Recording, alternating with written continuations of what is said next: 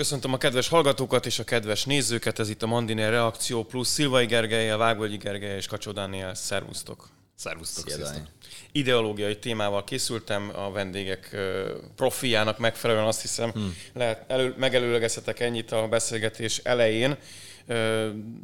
Múlt heti felvételünk után született meg az a legfelsőbb bírósági döntés, amire már nagyon sokan vártak, mert persze ez a megfogalmazás így nem biztos, hogy stimmel, mert valaki várt, valaki meg fél tőle. Mégpedig, ami leegyszerűsítve azt a lehetőséget adta vissza az Egyesült Államok államainak, hogy ne egy központi engedély legyen az abortusz elvégzésére, hanem erről az egyes államok vezetése dönthessen.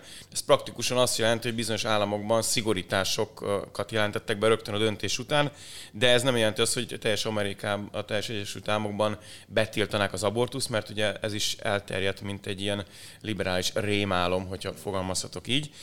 A Gergő, Szilvai Gergő, pontosítsunk, írtál egy alapos cikket, többet is egyébként, de a döntés után egy igen alapos cikket, amivel tisztázod ezeket a dolgokat, úgyhogy most azért megkérnélek, hogy ezt briefingeljek. Briefinged, légy szíves, hogy röviden és tömören mi történt, mert ugye kapásból egy nagyon rövid bevezetőt mondhatnál azzal kapcsolatban is, hogy egyáltalán hogy is működik az Egyesült Államok jogrendszere. Nyilván ez ja. egy kitölteni a teljes beszélgetést is, de hogy segíts kicsit megérteni azt, hogy hogy lehet az, hogy egy 1973-ban született döntés, döntés újra gondolása eredményez egy olyan helyzetet, hogy hogy különböző típusú hölgyek és urak üvöltöznek most Amerika utcán. Jó, my choice, my choice, my choice. Briefing. És légy akkor a 73-as döntés előzményeit, körülményeit, utóéletét, mint pedig egy 20 Az egész, egész jogi szakirodalmat felmondjuk, és akkor holnap, holnap felveszük a podcastot újra, ez meg egy külön kérdés lesz. Nem ugye jó, akkor az amerikai uh, bírósági felépítés röviden a következőképpen néz ki. Amerika egy szövet, szövetségi tagállamnak indult, tehát tagállamokból áll, ők alapították az országot. Uh, nem szövetségi államnál kicsit uh, sűrűbb, de hogy lényegében erről van szó. Uh, hát a tagállamok delegálják a szövetségi kormánynak a saját hatásköreiket az alkotmány szerint. Most más kérdés, hogy a szövetségi hatáskörök azok a 200 év alatt nagyon kiszélesedtek, de lényegében ez az alapfelépítés. Így aztán a ugye kormányzó választás van, helyi, helyi eh, parlamentek vannak, vagy, vagy törvényhozások, és akkor van a washingtoni. És ugye ez a tagállami jogok state rights, ez egy örök harc az előző 200 évben, amit né- néha mondjuk a rabszolgatartás kicsit bemocskol, de egyébként de ez a mai republikánusoknak is egy ilyen inkább tagállampárti társaság, ugye, hogy a alacsonyabb szinten, kisebb szinten egyszerűbb dönteni, meg ez egy nagy, nagy, behemót döntsön mindenről az egész Amerikát tekintve. A bírósági szisztéma is ezt tükrözi, de itt nem is az a lényeg a bírósági szisztémából, hanem hogy nincs alkotmánybíróság, hanem legfelsőbb bíróság van. Ami az alkotmány ügyében is dönt, és az amerikai legfelsőbb bíróság az egy átpolitizált testület, tehát a, a mi alkotmánybíróságunknál sokkal politikaibb, egyértelműen befolyásolják különböző ideológiák, vannak a leginkább vannak az aktív beavatkozó bírák, ezek általában baloldaliak, akik szerint lehet szabadon értelmezni az alkotmányt, meg új értelmezéseket adni, meg vannak az originalisták, akik az alkotmány eredeti betűjéhez akarnak ragaszkodni a saját felfogások szerint, illetve úgy gondolják, hogy hogy kreatívan értelmez az alkotmányt, nem a legfelsőbb bíróságnak van joga, hanem a törvényhozásnak, mert hogy az mondja meg a kereteit annak, hogy a hogy a bíróságok hogy értelmezik az alkotmányt. De ezen túlmenőleg Ezek a értékrendjük is van ezeknek a legfelsőbb bíróknak. Ha csak Persze. arra gondolok, hogy Trump elnökségének végén nem csak a kapitolium ostroma történt meg, hanem sokkal korábban, még az eredmény előtt kinevezések is történtek. Igen. És abból hatalmas hisztéria volt, hogy a, a demokraták nem tudták ezt elfogadni, hogy még az utolsó pillanatban igen, plusz, betett néhány ember, Trump, mondván, hogy ezek igen. biztos, hogy trumpisták, biztos, hogy retrográdok, jobboldaliak, és ez elfogadhatatlan. De szempontból biztos így Tehát, is van. Egy, egy, egy bíránál Magyarországon, most, hogy közbevágok, mert ez csak egy eszembe jut erről, hogy hogy Magyarországon, ha egy bíróra gondolunk, akkor az az elvárás, hogy neki se értékrendje, se Igen. világlátása, se szellemisége ne legyen, mert hiszen az ő csak ködösíti az ő, és ez igaz az alkotmánybíróságra is Magyarországon, mm. vagy akár a kúriára, ahol ö, ezt, azt várjuk el a bíróktól, vagy legalábbis ez a, az úgynevezett jogállamiságnak a hogy új, úgymond ideológiák semlegesek legyenek. Ami, Pontosan, tehát hogy ez egy, ez egy teljesen más világ, és bevallottan más Igen. világ ezek szerint. Ilyen szempontból Amerika őszintébb, vagy nem tudom, ám, nyilván a helyi bíróságok nem így működnek, de a legfelsőbb bíróság az egy, az egy átpolitizált testület. Trump kinevezett három tagot, ugye a nukleáris opció bevetésével, tehát hogy, hogy nem egyezkedtek a demokratákkal, hogy hogy 50 os vagy, vagy hogy, hogy, hogy, egyet egyet hogy igen, igen, meg ilyesmi, vagy hogy vagy konszenzusos bíró legyen, hanem, hanem megvárták azt a lehetőséget, hogy végül sima többsége választassanak bírót, ezen nagyon kiakadt a demokraták, hogy ilyen már régen volt, és felrúgták a republikánusok a nem tudom, régi egyezményeket. Ez nem igaz, mert ugye a 80-as évek végén a Borg bíró, Robert Borg bíró nevezésekor, akit, akit a, a Riga nevezett ki, ezt akkor felültek a demokraták, az volt az első ilyen nagy, nagy, nagy karaktergyilkossági kampánya ezekben a, a, a kultúrharcban, amit a Kavanóval szemben láttunk múltkor, és akkor itt van a 73-as döntés, hogy ugye nagyon féltek attól, hogy úgymond jobboldali konzervatív többsége lesz legfelsőbb bíróságnak baloldal, mert hogy akkor felülírhat bizonyos korábbi döntéseket. És itt van ez a 73-as döntés, ami a 73-ban az történt, hogy a legfelsőbb bíróság szövetségi szinten legalizálta az abortuszt, és meghatározott viszonylag liberális minimumszabályokat, hogy 20-valahány hét, azt hiszem praktikusan 22 hétig lényegében kötelezte a tagállamokat az abortusz elfogadására. Egy olyan érveléssel, ez volt a Roe versus Wade ügy, egy olyan érveléssel, mi szerint kiolvasták az alkotmányból az abban nem, nem említett és nem létező magánélethez való jogot, és attól kezdve egyébként ugye a, a gyakorlatilag a bírósági szakirodalom, vagy a jogi szakirodalom bevall, nagy rész bevallotta, hogy igazából ez egy megalapozatlan döntés volt. Sőt, a döntés, egyetértő, a döntés eredményével egyetértők is azt mondták, hogy igazából e, kéne egy jobb megalapozás ennek a döntésnek nagyon gyakran. Tehát, hogy valójában a, a jogász szakmában egyetértés a, a tekintetben, hogy ez a döntés nek az, az az érvelése, az lényegében meg gyenge. De ha jól értem, a mostani döntés, ami ezt felülírja, az nem azt mondja, hogy az abortusz úgymond rossz dolog, most nagyon leegyszerűsítem, mm. jogi értelemben nyilván ilyet nem is lehet mondani, ez egy, ez egy morális kérdés, azt hiszem, és Igen, erről hanem, majd, majd akkor egy hosszabb speechet Gerg, másik Gergőtől fogok Hanem a tagállamoknak kérni, utalja vissza. Hanem, hogy csak visszautalja, tehát igazából egy, egy, hogy mondjam, egy demokratikusabb eltörli a, helyzetet eltörli a 73-as döntést, tehát a 73-as döntés után volt még egy döntés egyébként, azt mondom, 90-es években, aminek, amit, amit most nem tudják, hogy akkor azzal most mi van.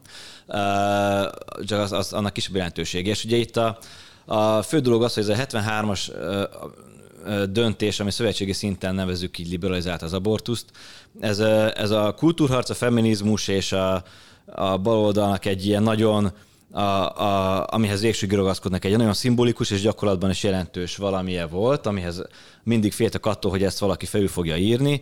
A jobb oldalon igazából nem hitték el, hogy ez valaha bekövetkezik, mert ki az, aki megmeri lépni azt, hogy, hogy ezt felülírják de a legfelsőbb bíróság most megtette, mert hogy van többsége, és ugye egyrészt ugye nem szigorításról van szó, hanem a tagállamoknak utalták vissza. Ez azt minden, jelenti, mindenki hogy... tudta, hogy ebből az következik, hogy ahol erősen republikánus vezetési tagállam, akár... Ott, ott szigorítanak. Tört, ott szigorítanak. Tehát, hogy ott ez szigorítanak, ez... igen, hát valahol csak ilyen... De be is ugye ilyen... valahol? Tehát lesz ön, már akár most van-e olyan állam az Egyesült Államokban, ahol effektíve tilos az abortusz. Mondjuk... Missouri azonnal életbe lépett, uh-huh. meg még több helyen. Olyan, hogy teljes tiltás olyan nincs, általában az anya életének a megmentése kivétel, esetleg az erőszak, illetve egyéb egészségügyi problémák és a vérfertőzés illetve sok államban ilyen mondjuk 15 hét, mondjuk ez, a per, ami, amiben ezt a döntést meghozta a legfelsőbb bíróság, ugye Amerikában nincs olyan, hogy az alkotmánybíróság csak úgy hoz egy döntést, hanem mindig valami konkrét ügy kapcsán. Ez egy Mississippi per volt. Mississippi-ben a, a Planned Parenthood nevű vagy az egyetlen egy Mississippi abortusz klinika beperelte Mississippi-t a 15, amiatt az alkotmánybírós, az amiatt a Mississippi törvény miatt, hogy 15 hétig lehet abortuszt végezni, mert hogy ez a, ezzel a Roland döntés ellentétes, mert rövidebb az idő, és a Mississippi-nek adott igazat a legfelsőbb bíróság azzal, hogy eltörölte a Roland döntést. Igazából ez mhm. volt a mostani, azért most jött ez a, ez a döntés, és, és hozzá kell tennem egyébként, ezt pont a napokban olvastam, hogy valójában nagyon sok államban 15 hét lesz a határidő, meg, meg egy, egy-két ilyen szigorítás, hogy valójában egyébként ez a 15 hét, gondoljunk bele, ez is, há, ugye mondjuk 9 hónap egy terhesség, ez is ilyen három több mint három hónap, három uh-huh. és fél, vagy ilyesmi. Azért nem kevés idő, és egyébként Európában rengeteg helyen nem tudom, ilyes, nem tudom, kilenc hét, meg tehát, hogy, hogy valójában az európai helyzetnél még így is az, össz, az amerikai átlagszabályozás így is liberálisabb lesz. Uh-huh. Tehát ezek a nagyon szigorú abortuszabályozások egy-két tagállamot leszámítva egyébként nem szigorúbbak, mint egy csomó európai tagállamban, ahol hétköznap, ahol, ahol nem tekintik szigorúnak az abortusz szabályozást, és ugye az életpárti mozgalom nagy, nagy győzelemnek tekinti ezt a döntést, taktikailag tényleg ez, meg formailag ez következik az amerikai törvényekből. Más kérdés, hogy egy csomó abortusz paradicsom lesz egyébként így, tehát hogy, hogy igazából meg aki... ezek az államok átjárhatók, tehát ahol Abszolút, vezetés... tehát hogy oda mész, a akarsz, illetve még egy, egy megjegyzés a, a briefing után elnézést, ugye beszéltem az időt, hogy hogy ez egy kiszivárgott döntés volt, ami egy hónappal hamarabb kiszivárgott, több hónappal hamarabb kiszivárgott, hogy ezt akarja az FSI bíróság ezt döntést meghozni és az volt az érdekes ebben, hogy egyrészt nem szokott jelen, hogy kiszivárog egy döntés. Tehát ez valójában a testületen belüli bizalom, belső bizalom megrendülését mutatja, ugyanakkor mutatja azt, hogy nem, hát rengeteg tüntetés kezdődött már akkor. A bírák háza előtt, a legfelsőbb bíróság előtt ez egyébként törvényellenes, mert nyomásgyakorlásnak minősül. Tehát elvileg mindenkit, aki a bírák háza és a legfelsőbb bíróság épület előtt tüntet, le kéne csukni a szövetségi gondolom, törvények szerint. Valamiért az az én vélelmezésem, hogy az abortusz pártiak mentek nyomásra. Igen, igen, hogy nem fogják őket lecsukni. Elsősorban.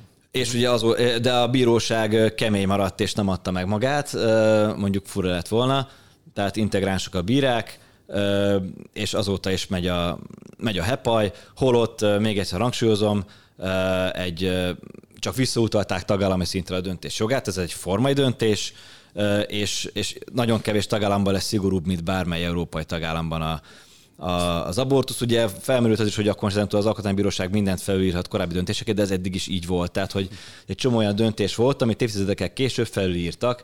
Például ilyen, ugye az LMBTQ mozgalmak feminizmus mindig, mindig a abortusz ellenességet, meg a LMBTQ jogok kritikáját, azt a rabszolgapárt, rabszolgaság pártisághoz szokta hasonlítani. Szerintem fordítva van.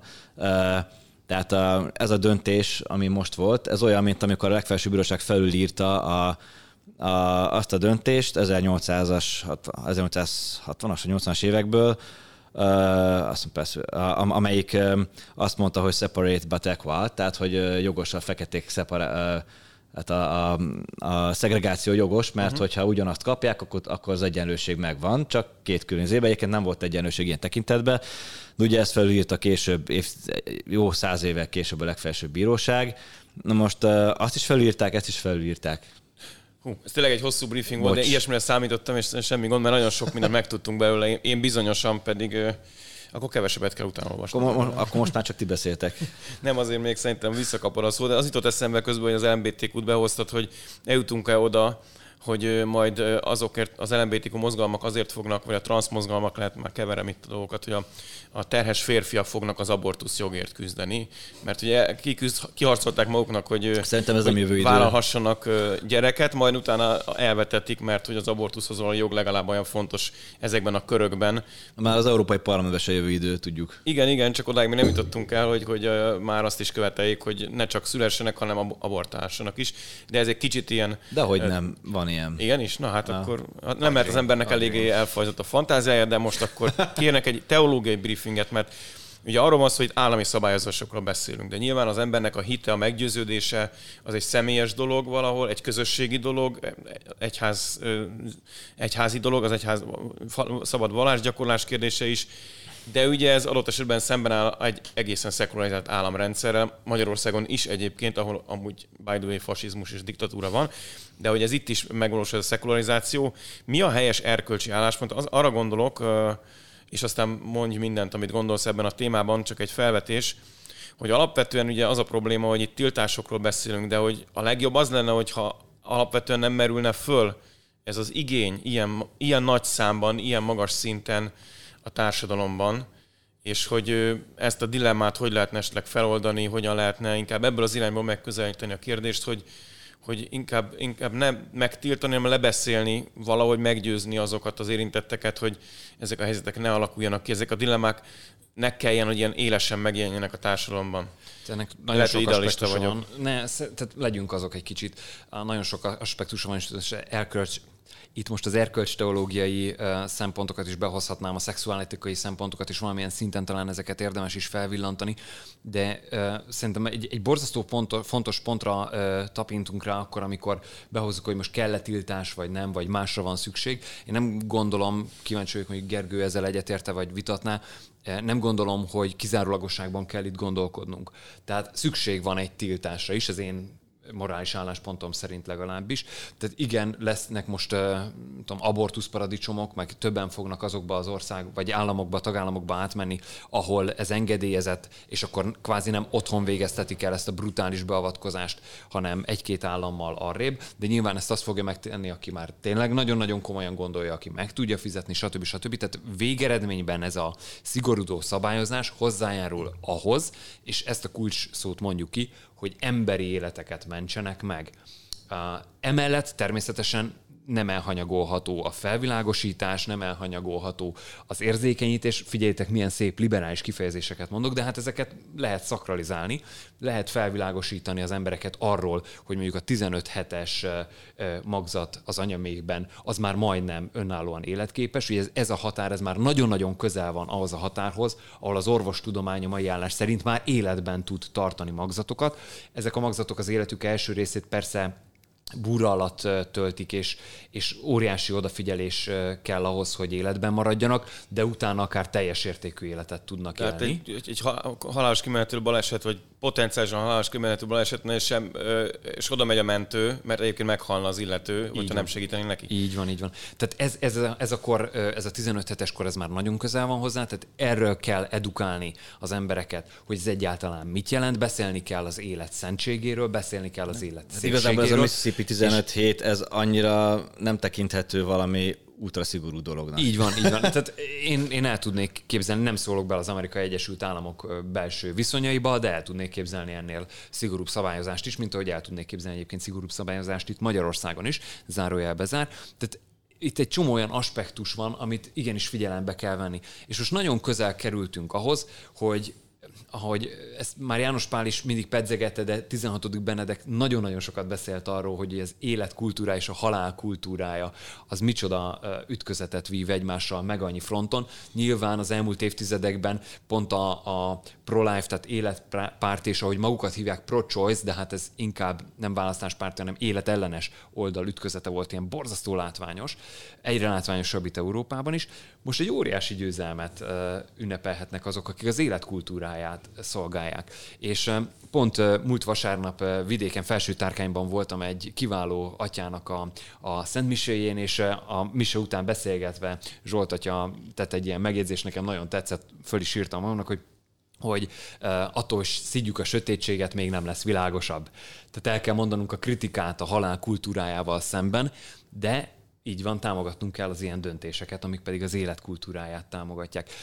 Uh, még egy gondolat, térjünk ki, csak egyetlen mondat erejéig, bár Gergő már idehozta Donald Trumpot, akit még itthon is vitatták, hogy ő, ő csak retorikailag volt nagy életpárti elnök, vagy tényleg ő volt az Egyesült Államok történetének egyik legnagyobb életvédő elnöke.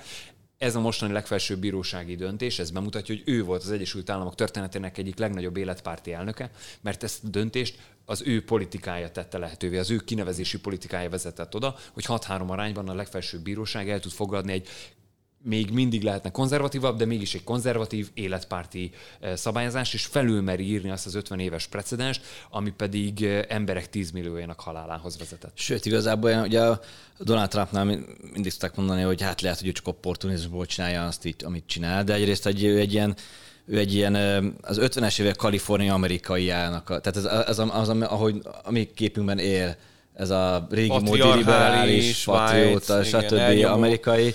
Igen, nem mondom, hogy konzervatív eszmény, de, de azért ez a hát régi amerikai ideálónak a megtestésítője szerintem a Donald Trump. Szokták Másrészt... mondani, bocsánat, hogy aki fiatalon nem liberális, Igen. és felnőttként nem konzervatív, az, az a valami nem stimmel, de már kicsit az itt eszembe, hogy az 50-es évek liberalizmusa az a mában az egy avid konzervativizmus. Igen, ez a világ, igen, hogy ezt így is szokták Amerikában, de hogy igazából csak azt akartam mondani, hogy hogy valójában most persze lehet ezeket mérlegelni, meg valószínűsíteni, hogy ki mit gondol valójában, de nem látunk, nem, ahogy ugye a Biblia mondja, nem látunk bele a veségbe és szívekbe, tehát nem látunk bele az emberek lelkébe, Donald Trump lelkébe se látunk bele. Valójában a politikai méregelési szempontjában nem az a kérdés, hogy ő vajon mit gondolt, hanem hogy mit tett.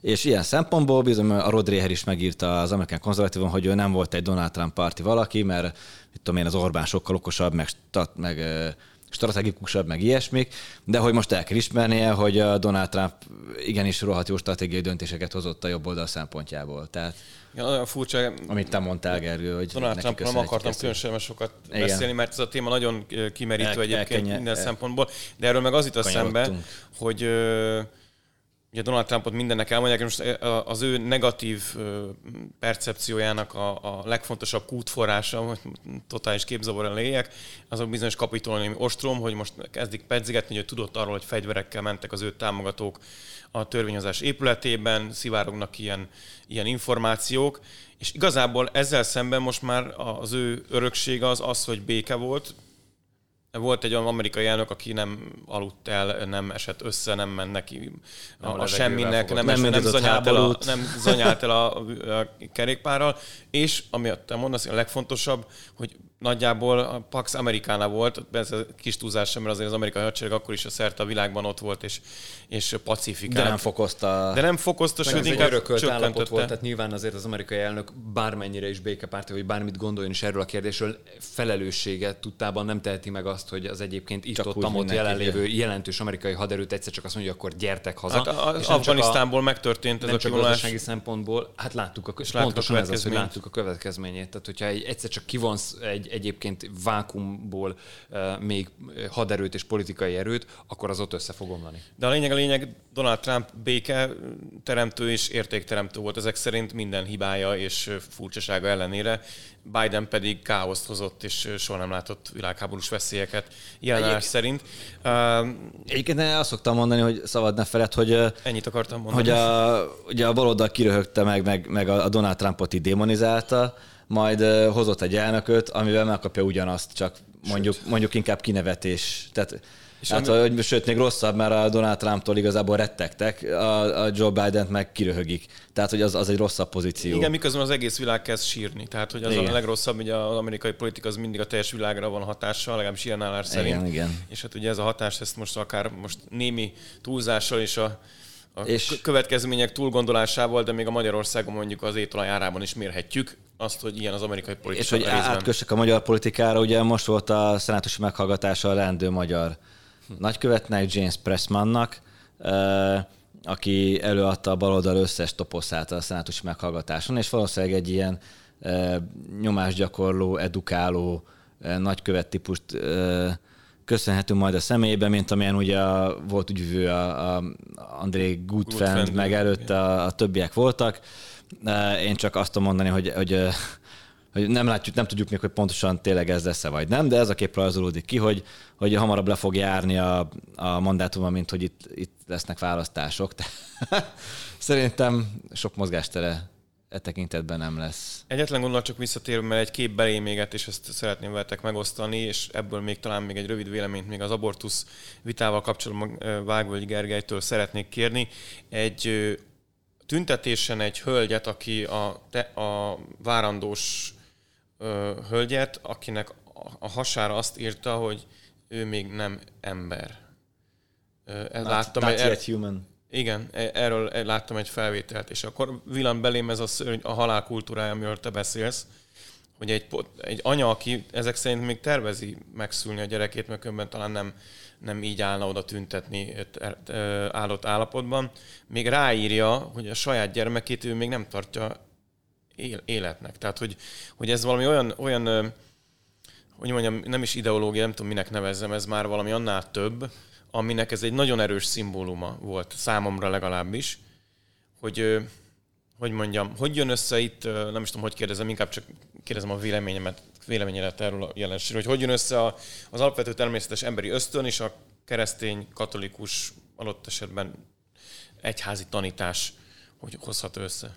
Hát pont az lenne egyébként, ami kéz a kézben jár, csak ugye tehát ilyen szinten vagyunk ebben a kérdeztető, hogy ez mi az fogalmazódott bennem, meg bennem, hogy ez a totális lelki nihil. Tehát ennél nagyobb pusztulat már nincsen, amikor az anya a szíve alatt hordott, a méhében hordott magzatot nem tekinti embernek.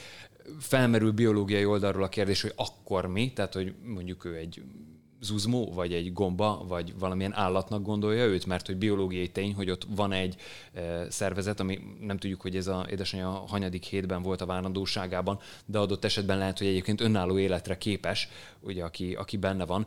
Mi, mi, mi a fene, hanem egy ember? Már bocsánat, hogy ennyire kiborulok. Nyugodtan borulj ki, mert én is azért hebegtem, habogtam egy kicsit, mert egy, egyébként most olvastam nagyon egy, pillanatok ezek. Most olvastam, hogy nemrég Magyarországon járt kaliforniai ilyen nevezük középjobbnak, Trump ellenes középjobb politikatudósnak egy, egy kötetét, ami az amerikai keresztény jobb oldal és a demokrácia témaköréről szólt, és nagy rész az abortusz ellenes vagy az életpárti mozgalom kapcsán mutatja be, hogy nem igaz, hogy bigottak, nem igaz, hogy nem demokratikusak, nem igaz, hogy csak teológiák tudnak érvelni, mert tehát az, igazából a baloldali kliséket számolta fel ebben a kötetben, úgyhogy egyébként ő szerintem szkeptikusan viszonyul a keresztény jobb oldalhoz, mert egy szekuláris közép, közép konzervatív, de ő arra jut a kötet végére, végigjárt egy csomó ilyen mozgalmat, meg megnézte a Miken brosúrát, hogy, hogy működnek ezek a mozgalmak, miből tanítanak, minden egyéb. Arra jutott, hogy valójában, ugye ez még a mostani döntés előtt pár éve jelent meg ez a kötet,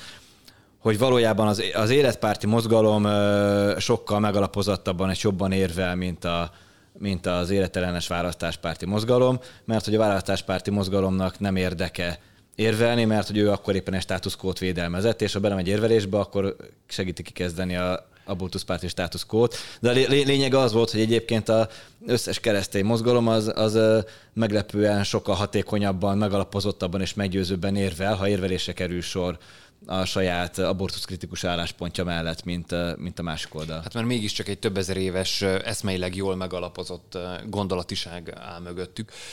Én egyébként az, ennek az egész vitának pont ellent mondok a szerzőnek, mert inkább a teológiai oldalába megyek bele szívesen, mint minden hasonló eh, persze, vitában, persze. de szerintem ráadásul ugye az is erősíti az életpárti oldalt az életellenessel szemben, hogy itt van egy nagyon erős morális megalapozottság. Morális filozófia, ezt, ezt valaki, aki emberi életek kioltása mellett kampányol, azért nehezen mondhatja el magáról, hogy morális megalapozottsággal teszi mindezt. És annyit megengedtek, hogy Donald Trumpnak azért van egy antitézise. Hozhatok egy idézetet az egyik kedvenc politikai szereplőtöktől? Mm, Soros György? Igen. Csak tudtam, hogy ő lesz, hogy ezért vagyok ilyen. Olyan civil szervezetekbe fektetünk be, amelyek befolyásolják a tanácsadókat és képviselőket, a kormányokat és tisztviselőket, valamint San Jose és Strasbourg emberi jogi bíróságait, hogy az egész világon érvényesítsék az abortuszhoz való jogot. És ezt az idézetet nem 15 hónappal ezelőtt, vagy 15 évvel ezelőtt bírta leírni ez az ember, hanem most a legfelsőbb bíróság döntését követően. És ezt azért is hozom ide, egyrészt, mert a harc még nem dőlt el, sőt, fokozódik.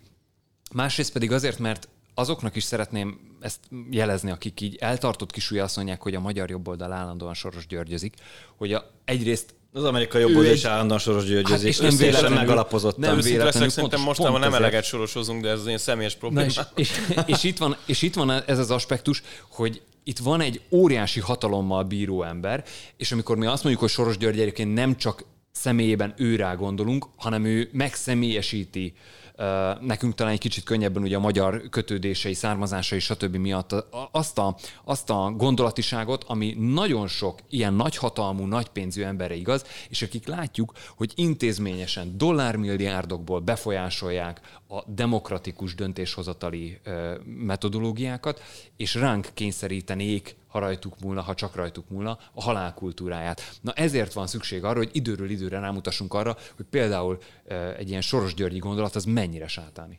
Hú, nagyon sokat és szívesen beszélnék akár néhány pár bor mellett is tovább veletek erről, mert olyan morális dolgok és kérdések merülnek föl még, amikről eddig nem beszéltünk, pedig eddig is kitöltöttük a műsoridő jó részét. Viszont van még egy-két téma, és mindenképp szeretném, hogyha ha már Soros György neve elhangzott, akinek szintén markáns véleménye volt a háborúval kapcsolatban is, hogy egy kicsit a fejleményekről beszéljünk, akár egészen röviden, ugyanis NATO csúcs van a héten, és volt a héten CNN elemzés jelenik meg arról most már, hogy a, az, az oroszok tényleg ledominálják a hadműveleteket, Ukrajna nagyon erősen vesztésre áll, ugye beszéltünk múltkor arról, hogy Zelenszky már Orbán Viktort is felhívta, ugye a nagy ellenséget, hogyha lehetek ilyen leegyszerűsítőbb a két embernek a viszonyában.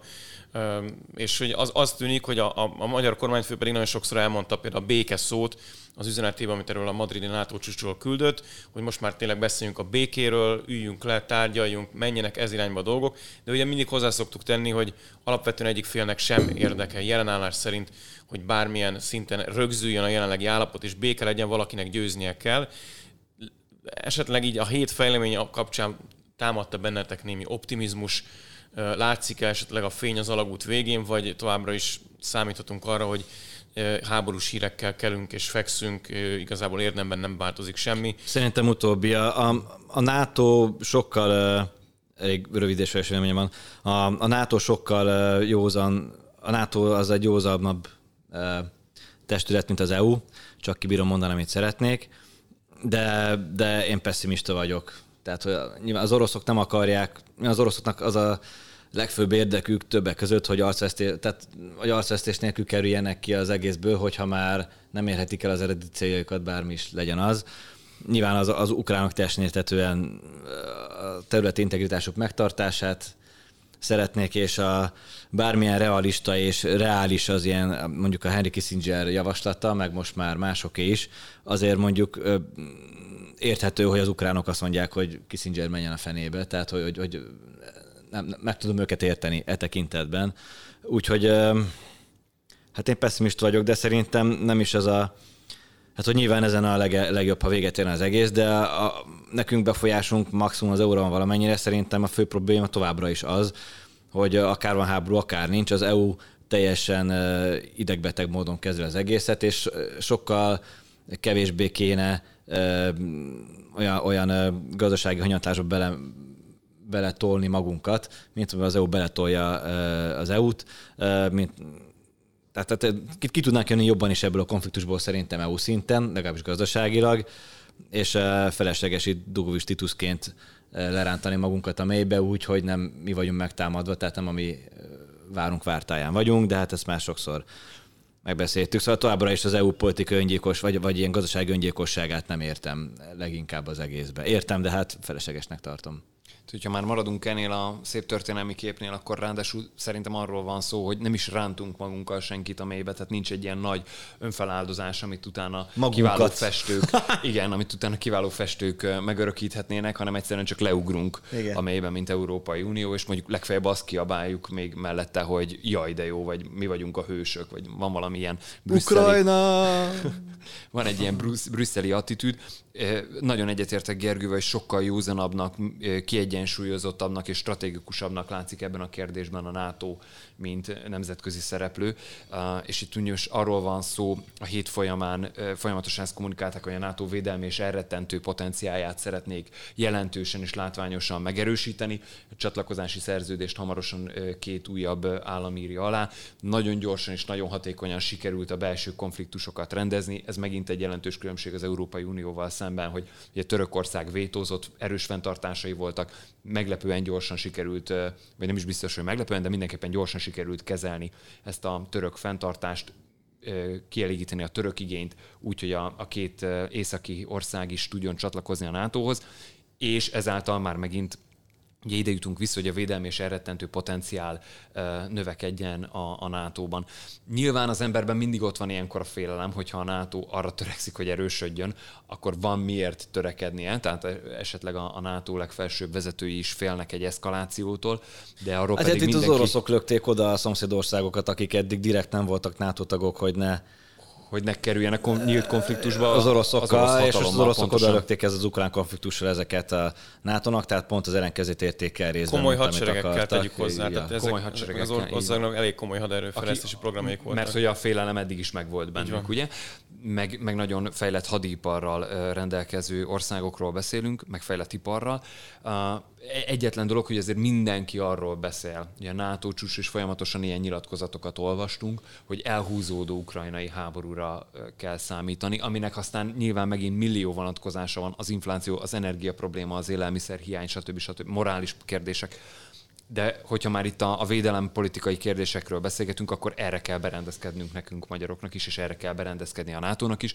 A magyar aspektus, bejelentettük, hogy egy évvel hamarabb, azaz már 2023-ban, azaz már jövőre eléri a magyar büdzsé azt a kitűzött célt, amit egy NATO tagnak el is kell érni, hogy a, a GDP 2%-át fordítjuk most már majd védelmi kiadásokra. Sajnos ennek itt van az ideje. Egyébként megjegyzem, hogy hogy így állandóan kapjuk a baloldaltól, hogy milyen rossz tanulók vagyunk az EU-ban is, meg a NATO-ban is.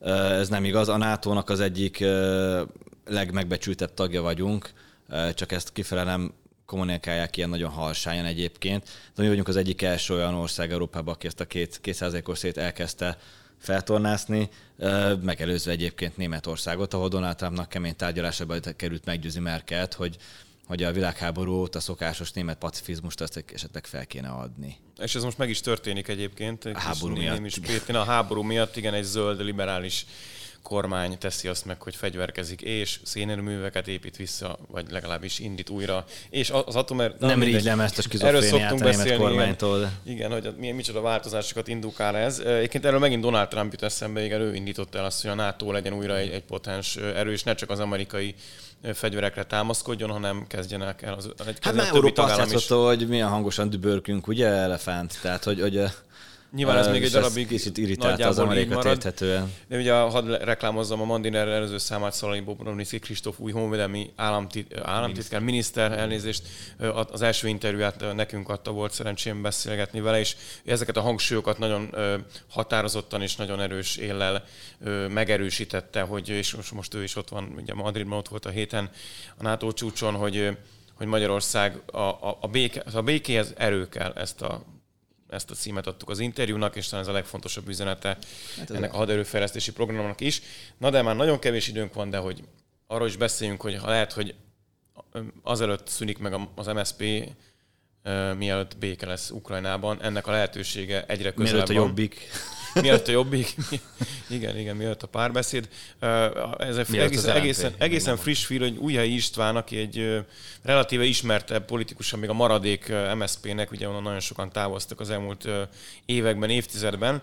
Ő EP képviselőként, egyébként frissen az év EP képviselőjének választott politikusként. Gratulál. Hát fel tud valami, innen is gratulálok neki, fel tud mutatni azért valamit, és bejelentkezett az elnöki székért, majd hát ugye a hírek szerint kiutálták, nem akarták, a Nemrég volt vele egy, egy vitainterjúnk, Hidvigi Balázsral vitatkozott egy jó ízűt a Mandinár hasábjaján, az igen, kiváló volt. élmény volt az is, szintén nekem volt alkalmam ezt megírni és felvenni annak idején, és ott egyébként beszélt erről is, hogy egy ilyen szociáldemokrata, de nemzeti ügyek iránt elkötelezett politikát szeretne az MSP egy önálló MSP részére. Bár csak pár évtizeddel korábban jött volna rá erre az MSP, de néha, néha vannak emberek ott, úgy látom, hogy akik úgy próbálnak rájönni dolgokra, hmm. de aztán úgy elhalnak ezek a kezdeményezések. Nem drukkolok nekik félreértés ne essék, mert én szerintem a, a magyar történelem e fokán megérett arra, hogy ez a szocialista, a kommunista utódpárt esetleg adott esetben felszámolja magát, tehát azt történelmileg nem tartom egy ilyen rossz perspektívának, de ugye megnézve a kínálat egyéb részét, azt mondom, hogy még mindig néha az MSZP tűnik egy ilyen... Egy konszolidált MSZP, igen. De ugye az, az történt, ha jól értem, hogy ő bejelentkezett el a pozícióra, és akkor valakik szóltak, hogy, hogy más a pártelit egy másik része nem őt szeretné. Állítólag nem én András szombathely polgármestert, aki megszólt, hogy ő még nem döntött ez ügyben. Tehát jelen szerint ott tartunk, De hogy ki? Hiva, ő, ő szombathely polgármestere. Ja, igen, a, túl? igen, hát szombathely polgármestere. Ja. Tehát az, az informális, informális befolyása jelentős. De, tehát ez azt jelenti, hogy az MSP mai napig, jó, persze minden pár vannak informális befolyása, ugye az MSP a rendszerváltástól a nagysága megszűnéséig, mondjuk így a 2015 években, az a, az a párt volt, amit, amit kö, a politikai körülben köztudottan ilyen érdekcsoportok alkotnak. Tehát egy Igen. nagy konglomerátum volt, amiben, amiben kifejezetten érdekcsoportok ütköztek egymással. Ezek szerint a, az értékelvűségen felül mondjuk. A Fidesz a mindenféle, nem tudom, jobb oldalon belül sokszínűségi ellenére nem volt ilyen nyilván vannak benne különféle csoportok, de nem ilyen gazdasági érdekcsoportok, meg nem tudom még. Csak ezek szerint az MSZP-be ez valamennyire megmaradt. Piciben, egészen pici, mikro, mikro, mikro méretekben. Lehet, hogy hattyúdart látunk egyébként, vagyis hallunk, hogy a, a képnél maradok, de jelenállás szerint Nagyon nincs, nincs egy olyan ember az lesz. MSZP-ben, aki azt mondaná, hogy én szeretném vezetni ezt a pártot, ahogy a Jobbikban is olyan figurák tűnnek most. Illetve most fel, volt, csak szóltak Péteren neki, kívül. hogy te inkább ne akard. Igen, vagy, vagy már ős. Hát szóval mindegy, nem tudjuk pontosan még az igazság minden szeletét, de Gergő, mondj te is valamit. Mit szólnál, hogy az MSZP így, mit tudom én, elnök nélkül maradna, vagy megszűnne, vagy nem is tudom, mi lesz. Vagy ilyen momentum hatás, hogy lesz egy ismeretlen A elnök. lelki békédre Igen, milyen csak ott, ott még mindig van valamennyi felhajtó erő, tehát azért ott vannak olyan politikusok, a, a Momentumot sem sajnálnám természetesen, akik, akik úgy tartják a, a pártot, meg, meg azért még adnak egy, egy vonalat, az MSZP-ben pedig egyre kevésbé. Vannak, akik adjanak vonalat, csak ők már ugye a háttérből eh, próbálják ezt megtenni, és szerintem arra játszanak, hogy amíg nyugdíjba nem mennek, vagy amíg már tényleg visszavonulnak mindentől, és csak eh, otthon olvasgatnak, addig jöjjön a, a, a szükséges pénz a pártból. Én nem rajongok különösebben Újhely István politikájáért, főleg azért, mert ő is ilyen nagyon szélsőséges kijelentésekre hajlandó, és néha egészen megdöbbentő, hogy mennyire nincsen köszönő viszonyban a magyar valósággal az ő valóságérzékelése.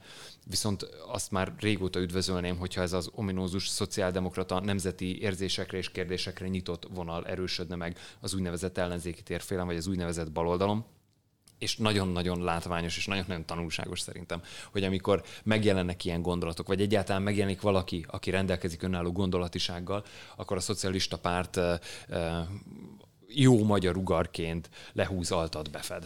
De ugye, egyébként, tehát lehet az MSZP-ben üdvözölni a Nemzeti Szociáldemokrata vonal állítólagos megjelenését, de azért ez a párt volt az, ami rendszerváltáskor csirájában elfolytotta a nem tudom, a különféle szociáldemokrata pártok Persze, nem fogok könnyet hullatni értük, Igen, igen, a- bezárják az utolsó Hát a- a- pártirodát. Tehát ők nyírták ki a szociáldemokrata párt újraélesztését sokféle Mint formájában. magát a szociáldemokrata Igen, pártot és is. utána most ugye a DK meg az MSZP-t nyírja ki már 15 éve, és, és ez az MSZP-nek értetően nem tetszik. Igazság szerint most már a DK az MSP, hogyha Igen. lehetünk ilyen Ha leegyszerűsítőek, nézzük. és a személyi mozgá- mozgásokat nézzük, tehát az MSZP-nek nyilván robott a múltja, zavaros a jelene, és kétséges a jövője, hogy összefoglaljam a mondandó lényegét.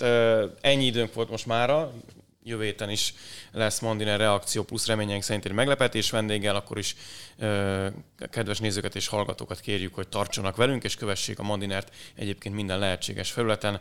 A mostani figyelmet pedig ö, köszönjük, és a vendégeimnek is köszönöm, hogy itt voltak. Köszönjük szépen. Köszönjük a figyelmet.